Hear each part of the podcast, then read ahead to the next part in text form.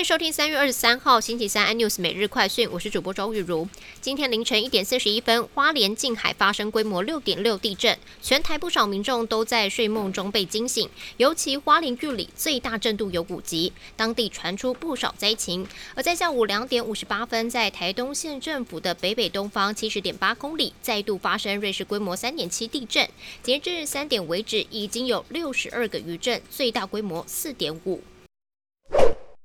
俄罗斯入侵乌克兰后，占领了车诺比核电厂。稍早又传出了俄军洗劫了实验室的放射性同位素样本，最后还将实验室摧毁。乌克兰国家禁区管理机构无奈表示，样本遭到了俄军掌握，希望俄罗斯伤害到自己，而非文明世界。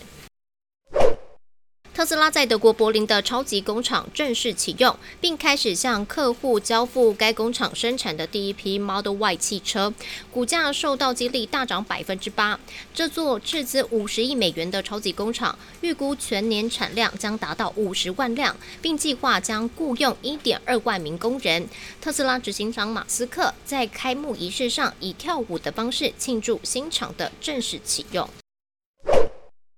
美国联总会不排除五月份一次升息两码，加上日本央行将持续采行宽松的货币政策，冲击了日元对美元贬破了一二一关卡。台银最新的排告汇率，日元现钞卖出价最低来到了零点二三九四元，贬破了零点二四元关卡，创下二十三年来的新低点。专家就建议，随着美国今年加速升息，美元强势，建议哈日族在换汇上可以分布买进。更多新闻内容，请锁定有线电视四十八八十八 MOD 五零四三立财经 iNews，或上 YouTube 搜寻三立 iNews。感谢台湾最大 Parks 公司声浪技术支持。你也可以在 Google、Apple、Spotify、KKBox 收听最新的 iNews 每日快讯。